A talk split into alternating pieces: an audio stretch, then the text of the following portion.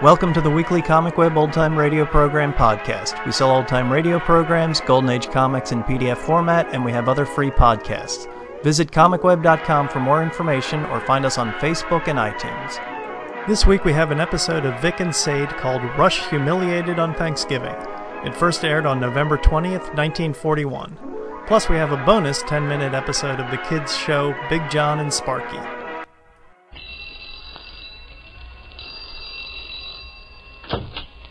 Hello there. Get ready to smile again with radio's home folks, Vic and Sade.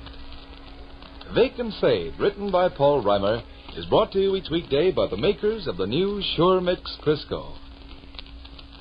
Friends, on this day, which is Thanksgiving Day in so many of our homes, may we bring you our warm and sincere holiday greetings. At a time when you give thanks for your many blessings for your home and loved ones, we too are thankful for your continued friendliness and loyalty. All of us in this program join the makers of Crisco in wishing you a very happy Thanksgiving. Well, sir, it's a few minutes past eight o'clock as we enter the small house halfway up in the next block now. And here in the living room we find Mr. and Mrs. Victor Gook spending a quiet evening at home. Vic lounges on the Davenport and gazes dreamily at his shoes.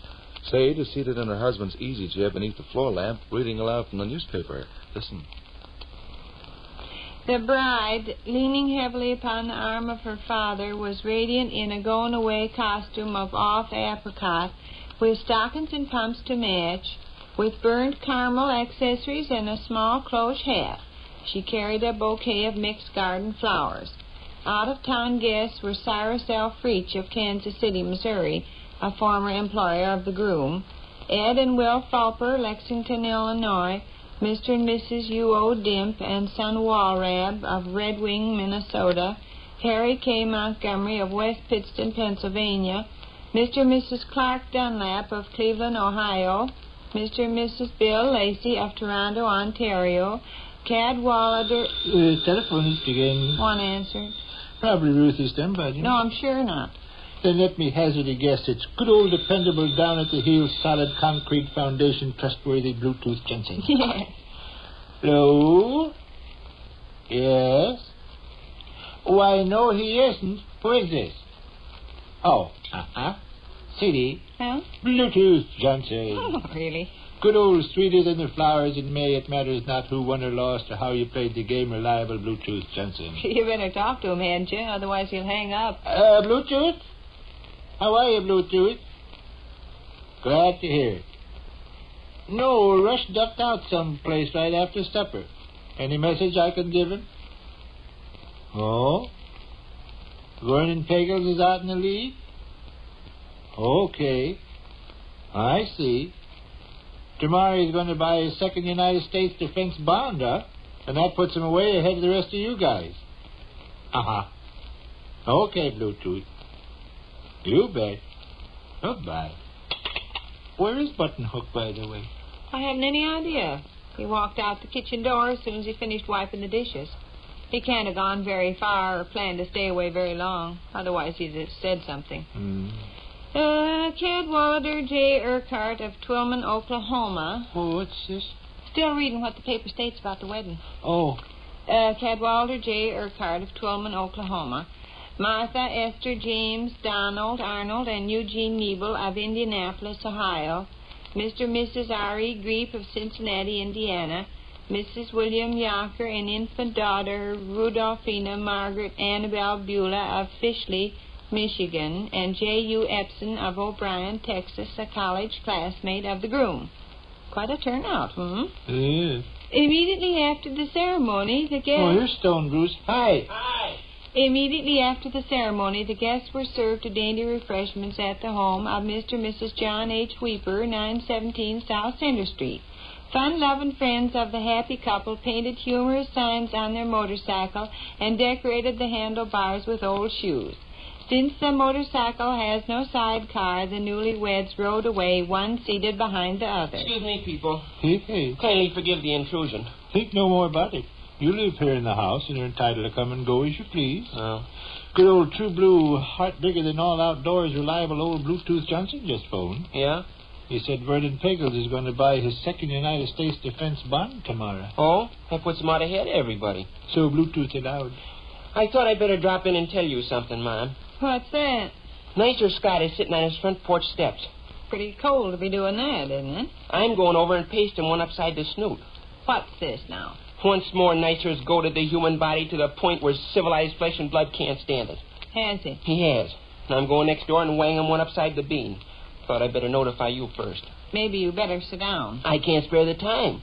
Can't take any chances on letting him escape. Any second, he might go in the house. Sit down. Human flesh and blood refuses. Listen, Willie, I'm good and tired of every little while having to go over and over this business. Remember and you- tonight at supper? Nicer coming in our kitchen and being nice as pie and obliging as a horse? I remember. Axle grease wouldn't melt in his mouth, would it? He was a fine gentleman with the slick manners, wasn't he? Well, he was certainly Well, polite. every second he was in our house, he was casting around his eyes. What do you mean by that? He was looking for stuff. Looking for stuff? Looking for stuff to pin on me. I haven't the slightest Well, notion what. he found some stuff to pin on me. What time did we eat supper? Rush, will you kindly. Six o'clock, wasn't it? Six o'clock or a few minutes past? Okay. Well, by 7.30, he'd been all over town with his meanness. I think. He Strolled may- up to the corner of Kelsey and Virginia. Smelly Clark, Willis Rohrback, and Leland Richards were sitting under the streetlight. When they saw me, they let out a screech. Mom, in less than an hour and a half, Nicer Scott had made me an object of ridicule before the human race. Do you ask him what he's talking about? What you talking about? It's my knife and fork. Knife and fork. Yeah. I think the weather's done something to the child. What about your knife and fork? When Nicer was in the kitchen the night during supper, he spotted my knife and fork. Vinegar cruet old saddle soap. Papa's completely Oh. in the oh, dark. Your little knife and fork? My little knife and fork. You have the key to this mystery? You know his little knife and fork he eats with. I eat with him because you put him beside my plate. I always put 'em beside your plate. Never heard you complain. I never complained because it never occurred to me a snake in the grass like Nicer Scott would use him against me. What did Nicer tell the boys? He told him, Rush Gook eats with a knife and fork a third the size of regular knives and forks. Rush Gook eats with a knife and fork where there's angels engraved all over and darling baby printed on the back. Oh, why, that little Dickens. He spread it all over town. And the miserable object of public ridicule. Why, Beth gave him that knife and fork when he was three years old. Hmm. They aren't really baby things. They're smaller than regular knives and forks, but not any two thirds smaller. Person would have to look twice to tell the difference. Nicer Scott looked twice. In fact, he must have stood there studying the half-wit knife and fork. He told the guys about the angels engraved all over. Told them about darling baby printed on the back. well, I expect he did make it sound funny to the kids. A monstrous, great, big, grown-up high school gentleman, 14 years old, using sweet, dainty little knives He's made it sound funny and he's had his fun. Now I'm going over and smash his head. Oh, no, you're not. You suggest I leave him get away with this? I suggest you sit still. Right this minute, he's seated on his bottom front porch step. Wouldn't take me four seconds to step over and paste him one upside the snoot. Well, you're not going to do it. Imagine. Come over to our house this evening while we were eating supper. It was all friendship and soft talk and high class manners. Been a warm day, Miss Gook. You're looking well, Mr. Gook. I see you enjoy jelly on your bread, Rush. And all the time, his eye was roving around. He spotted my little knife and fork with the angels on it and darling baby printed on the back. He got the details well in mind. Then he excused himself and went outdoors and run like the dickens all over town to spread the news. Well, you should have heard the screaming and yelling when I showed up at the corner of Kelsey and Virginia. On a kind of nicer Scott polite visit this evening, I'm now a miserable object of public ridicule. Oh, I doubt if it's that bad. It is that bad. I'm going over and punch his dim-witted jaw. I say you're not. Now listen, Rush. We've been through this business again and again and again, and you ought to understand by now I Uh, don't intend to take chances on being on the outs with next door neighbors.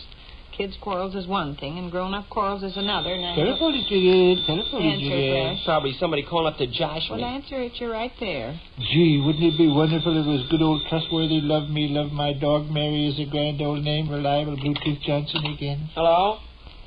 Oh, hello, Leroy. Leroy Snow. Hmm. What is your business, Leroy? Will you repeat your question, please? No, Leroy, I do not wear a baby bonnet when I go to bed.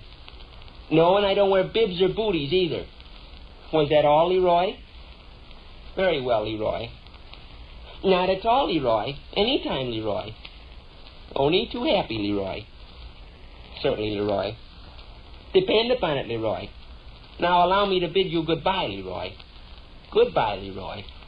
See, They're just having a little fun at your expense, sir. I'll smash Nicer Scott's chin. Of course, he'll do nothing of the kind. Pete, allow me to tell you a little story about Benjamin Franklin and what he said to his manservant while flying a kite near the city of Philadelphia early in the year 1820. It just so happened this man, the servant's name was Charlie, and there was nothing he liked better than bread with sugar on it. Well, sir, according to history, Benjamin Cell Franklin... phone's ringing. Oh, so it is, by George. If it could only be good old brown as a berry, even Stephen, dependable Bluetooth Johnson. Hello? Oh, yes, Milton. Milton Welch. Oh. Hmm. What brings you to the telephone, Milton? Hope you didn't disturb me while I was sitting on my father's knee while he sung me to sleep, huh? Not at all, Milton. I assure you I wasn't sitting on my father's knee being sung sleep. Uh-huh. Uh-huh. You bet. Well, just awful nice of you to call. Yes, indeed. I'll call again sometime, won't you? You bet. Okay, Milton. Sure thing, Milton. Goodbye, Milton. Wonderful stuff, huh? I will step next door and fix Nicer Scott good. No, you won't. Goodness, talk about making a camel's back out of a molehill. Now, what do you care? It is kind of halfway comical, a big 14-year-old high school gentleman using a dainty little knife and fork with darling baby on it to eat his supper with. Is it kind of halfway comical a baboon like Nicer Scott had entered my private home like a wolf in sheep's Why, clothing? sure, you'd probably have done the same thing. I bet if you caught Heine Call across the street eating his supper with a little knife and fork like yours, you'd... telephone is ringing. I'll oh, get it. Always something, huh? Hello? Yes? Who? I seem to recognize the voice, but I can't quite place it. Mildred? Mildred who, please? Risdell? Fisdell? Bizdell? T like in Tomahawk? Oh, Tisdall. Oh, sure, I recollect you now. Uh, Mildred Tisdall, isn't it? Hey, hey. Hey, hey is right. What is your business, Hildred? I mean, Mildred. Do I feed myself with my little knife and fork, or do my parents do it? Uh huh. Why, I feed myself, Mildred. Yes. Not at all, and thanks for calling. Certainly. Certainly. Goodbye, Miss Ricedale, or whatever it is. Ah, yes, Gisdell. Goodbye, Miss Gisdell. See, even the girls. You lead a miserable life. I'll go next door and lop Nicer Scott's ears down around his chin. I don't think you will. Listen, you can explain to your friends it was your mother's fault. it is, too. Hmm? I've always thought of that little engraved knife and fork as being what Rush uses to eat with. Year after year, ever since he started eating with knives and forks, I've put 'em beside his plate. And like I say, they're not actually baby things. They're almost as big as regular knives and forks. When I set the table, I invariably get 'em out of the drawer and put 'em beside Willie's plate. It's never crossed my mind I had a grown-up 14-year-old man for a son and was giving him knives and forks covered over with angels and marked darling baby. Silly, huh? oh, forgive me, Ashtray. Oh. It's okay, I guess. Is it? Sure. Begin to see the comical side, huh? yeah. Where are you going? Upstairs. Read a nice book? Uh huh. Well, that's fine. oh. I'll put your little knife and fork away in the buffet someplace. Okay. Stuff happens, don't it? Stuff happens. Mhm. Where was I here in my newspaper piece? Mm. Why, say, I left out a whole paragraph. Is you? List of names. Mm. Out of towners. Mm. Mr. and Mrs. David Yasher and Sons Chauncey and Beef of Pittsburgh, Iowa. Dwight K. Pratt, Jr., Mulish, Vermont. Sidney, Lila, Hobart, Gus, Vivian, Grace, Howard, and Stungle Houch, Dismal Seepage, Ohio. And Miller Y. Miller of Itcher, Montana. A real turnout, hmm? Ooh. Immediately after the ceremony, the guests were served a dainty refreshment at the home of Mr. and Mrs. John H. Weeper, 917 South Center Street. Fun-loving friends of the happy young couple painted humorous signs on their motorcycle and decorated the handlebars with old shoes. Since the motorcycle has no sidecar, the newlyweds rode away, one seated behind the other. Well, Seems like there's always something doing at that small house halfway up in the next block. So be sure to come along when we visit Vic and Sade the next time. This is Ed Herlihy speaking. This is the Red Network of the National Broadcasting Company. Vic and Sade was an American radio program created and written by Paul Rhymer. It was regularly broadcast on radio from 1932 to 1944, then intermittently until 1946, and was briefly adapted to television in 1949 and again in 1957. During its 14 year run on radio, Vic and Sade became one of the most popular series of its kind, earning critical and popular success. According to Time magazine, Vic and Sade had 7 million devoted listeners in 1943. For the majority of its span on the air, Vic and Sade was heard in 15 minute episodes without a continuing storyline. The central characters, known as radio's home folks, were accountant Victor Rodney Gook, who was played by Art Van Harvey, his wife Sade, played by Bernardine Flynn, and their adopted son Rush, who was Bill Idelson. The three lived on Virginia Avenue in the small house halfway up in the next block. The program was presented a, with a low key ease and naturalness, and Rhymer's humorous dialogue was delivered with a subtleness that made even the most outrageous events seem commonplace and normal. Vic and Sade was first heard over NBC's Blue Network in 1932 and originated in Chicago. At the height of its popularity, it was broadcast over all three major networks and as many as six times a day was in this format with only three characters that the program thrived for the next eight years and won many awards for its writers, actors, and the sponsor.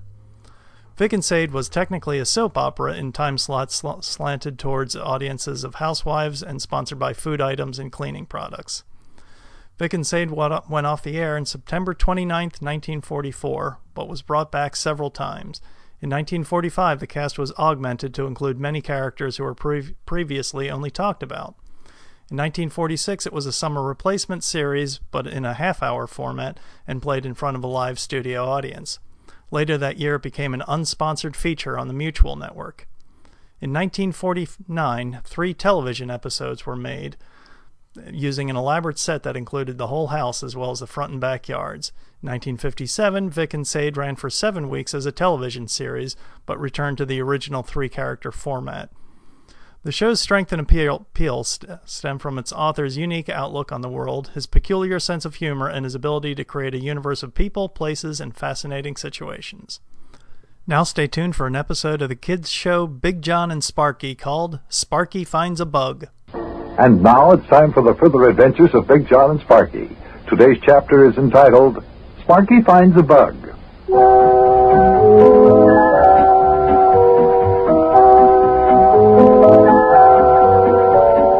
Sparky and I, along with our good friend Mayor Plumpfront, were spending a pleasant week on Yuki Butch's farm on the outskirts of Cincinnati, Ohio. Sparky certainly has been enjoying the fresh air and the sunshine and the exercise, the farm animals and so forth, and I've been enjoying my visit too. Yesterday, while Sparky was out in the fields with uh, Yuki, he collected a bunch of bugs. turned out that one of them was a very rare butterfly, according to the mayor. The only trouble is, it escaped, and Sparky's very anxious to get it back.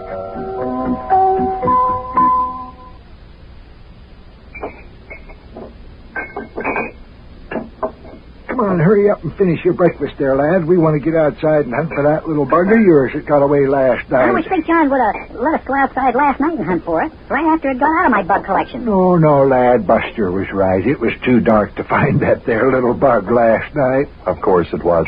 Besides, who ever heard of such a thing, hunting for bugs in the middle of the night? But, Big John, you don't seem to realize that that bug is valuable. That's a rare leper... Uh, whatever it was the mayor said. Lepidopterus macrophilius monadico paracelsus, lad. That's the technical name for that there bug. And by the way, that's the last time I'm saying that name today. Say it once and I'm winded for the rest of the day. What was that again, Mayor? I was sitting here half awake listening to you fellers talking. Did I hear you mention Lepidopterus microphilius monadico paracelsus? Why, listen to that. Hey, Yuki can say the name of that bug real easy. Yuki, don't tell me that you're familiar with that there kind of bug. Well, it just so happens that one of my best friends next to old Charlie Rustlaw is old Professor Dexter A. Nicholsworthy. He's one of the country's most outstanding authorities on bugs, you know. Is that right? Uh, if what you suspect is true, Mayor, that is, uh, uh, that bug which escaped from the lad's bug collection is a Lepidopterus microphilius monadical paracalcis, uh, then we have one of the rarest winged insects in the world right here in my farm. Well, if that's the case, then what are we waiting for? I mean, let's get outside and start looking for it before it flies so far away we'll never find it. Well, after we finish breakfast, Sparky, you just finish your ham and eggs, and then Well, we John, I have finished my breakfast. Look, Huh? no ham, no eggs, no toast. My glass is empty. Matter of fact, I drank three glasses of milk. Oh, well, all right. I guess we're all finished with our breakfast now. If the mayor and Yuki want to go outside with you to look for that bug, it's all right with me. Well, I'm ready. How about you, Yuke? Yeah, I'm all set. Come on, let's go. uh, say, where'd you find that bug in the first place there, lad? Well, uh, Yuki, you remember yesterday while we were out rounding up the cows to bring them into the barn? Uh, you remember I was collecting bugs then? Yeah, I recall that. Well, I think, I'm not sure about this, but I think I found the little butterfly sitting on a rock right alongside the big pond out there in the pasture. Well, is that right? Well. Okay, let's be on our way outside then. After you, lad. Are you going to take your butterfly net with you, Yuki? Fine. That's the reason I got it standing right here on the porch leading up against the wall right next to the door. Oh, boy. Smell that air. Another beautiful day. Just feel how warm that sun is already this morning. Yep. it's a grand and glorious day to go hunting for bugs. I never thought I'd see the day when I'd go walking around a farm hunting for bugs. I recall a bug hunting expedition I went on once with my old friend, old Professor Dexter A. Nicholsworthy, up in the Great East Cantankerous Forest. That's just 16 miles north of East Cantankerous, Illinois. Yeah? Oh, what about Yuki? Well, nothing about it, lad. I just happened to recall the bug hunting expedition I went on once with my old friend, old Professor Dexter A. Nicholsworthy, up there in the Grease, Great East Cantankerous Forest, just 16 miles north of East Cantankerous, Illinois. That's all, Sparky. Nothing about it at all, at all, at all. Oh, I, I thought maybe you were going to, um, you know, like uh, tell a story. Well, I could tell a story if you wanted me to tell a story. However, I do not recall any stories to tell right at this particular moment. Well, just forget about it. forget about them there stories of yours and let's get busy hunting for that bug of the lad's. Now, if it was the kind I think it was, the lad has got one of the greatest bug finds in the history of uh, bug collections. Well, there's the pasture. Uh, hey! Look over yonder. Yeah, there's a little white butterfly flying around over there. You see it, Big John? Where? Oh, yeah. Hey, do you think that's the one? There's only one way to find out. Uh, Sparky, get your butterfly net ready. You too, Mayor. We're going over there after that fella. If that's a Lepidopterus microphilus monadical paracalcis, we're going to catch him all right. Okay, Yuki, I've got my butterfly net ready. Um, what do we do now? Well, let's use a little strategy here. You swing around to the left, and I'll swing around to the right, and we'll close in on him. I'll catch him easy enough that way. Oh, there he goes. There he goes. He's landed on that little clump of white flowers over there. You see that? Look at that. Look at that. Come on, Big John, come on. It looks like Yuki's going to catch him. Yeah, okay. He and the mayor are closing in on it. Let them take care of it. You look at Yuki running along there with a butterfly net raised high up into the air like Oh, that. Oh, if you ask me, we all look like a bunch of fools running around here chasing butterflies with nets of all things. Okay, you get him, Yuki? Well, wait till I get a little closer, Mayor. Look out, there he goes, there he goes. That's all right. I'll get him. Up. Oh, I missed him there. Oh, Oh, there he goes, there he goes, there he goes. He's flying away. He's flying away from that clump of flowers he was sitting on. There, you waited too long for him to get your net on him there, Yuki. Well, just stop talking, Mayor, and swing your net out. Come on, he's coming your way. I'm swinging the net at him. What do you think I'm doing? Waving a goodbye to a choo-choo train or something Jason, like Mayor, that? Jason, there he goes, right over your shoulder. I'm after him. I'm after him, and he won't get away from old Plumpfront. I'll get you, you little lepidopterus, you. hey, come here, you. Hey, you're gaining on him, Mayor. You're gaining. Just keep gaining. Watch where you're going, Mayor. Can't watch where I'm going. I got to keep my eyes on that there butterfly at the same time, Mayor. Well, you better watch where you're going right before you walk into the. on! Get me out of here! Uh-oh, it's too late. Oh, oh, Mayor Flipfront ran right into the pond. oh, look at him sitting there in the water, waving his hands in the air like. Better look out there, Mayor. Sit still. Sit yeah, still. Yeah, sit still, Mayor. Please sit still. The butterfly's sitting right on the end of your nose. I see it, I see it. I'm holding my breath. Hurry up and get him. Hurry up and get him. The water in this here pond is cold. Just keep your shirt on there, Mayor. I'm not taking any chances with that there butterfly getting away. I'll just smack this here net right down over your head. Here goes. Oh, oh, Yuki. Oh, oh, oh, you dumb snoot. You hit me right in the nose with the handle of that there net. That's all right, Mayor. We caught the butterfly. He's under the net. Well, get it out from under there so as I can see what my nose looks like. Oh, I think you done went and smashed it with that there net handle. Uh, steady now, Bear. We'll just reach under the net and I'll grab a hold of the little feller here. Yeah, get the butterfly, Yuki. Careful now, Yuki. Careful he doesn't get away again. I got a hold of something under this here net. Feels a little bit like a Oh, watermelon oh. a cucumber, though. I know that that there butterfly's not that big. Yuki, put your that watermelon or cucumber or whatever it is you think you got a hold of happens to be my nose. It's no watermelon. Stop squeezing it like that. Oh, it's sore enough as it is. Oh, oh pardon me, Mayor. oh, excuse me. oh, there, I got the butterfly. Now we'll get it out from under the net and see what this here little feller looks like. Yeah. Get him out from under there. There we are. There's a little feller, Sparky lad. hey, you got that there glass jar I gave you to put the butterfly in when we caught him? Sparky, have you got the glass Yeah, jar? yeah, yeah, yeah, yeah, yeah. Here it is. I'll, I'll, I'll take off the lid so you can put him in. Right. Okay, now, go ahead. Go ahead, put him in. There it goes. There it goes. Okay, put the lid back on the jar so our rare and almost extinct Lepidopterus microphilius monatical paracelsus butterfly doesn't get away. You mean this butterfly is one of those rare and valuable butterflies? yeah, fine. 100% correct. Oh boy, oh boy,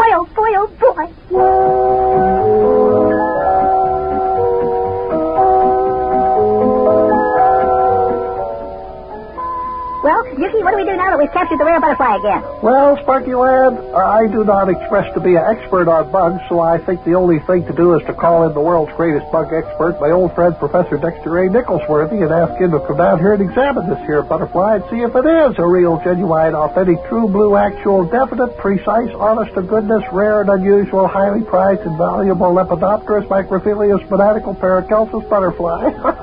yeah, you do that, Yuki. Who knows? Maybe this little fella is worth a lot of money or something. Hey, look, Mayor Plumpfront's still sitting in the pond. I think we better help him get out. I'll see you later, kids. So long.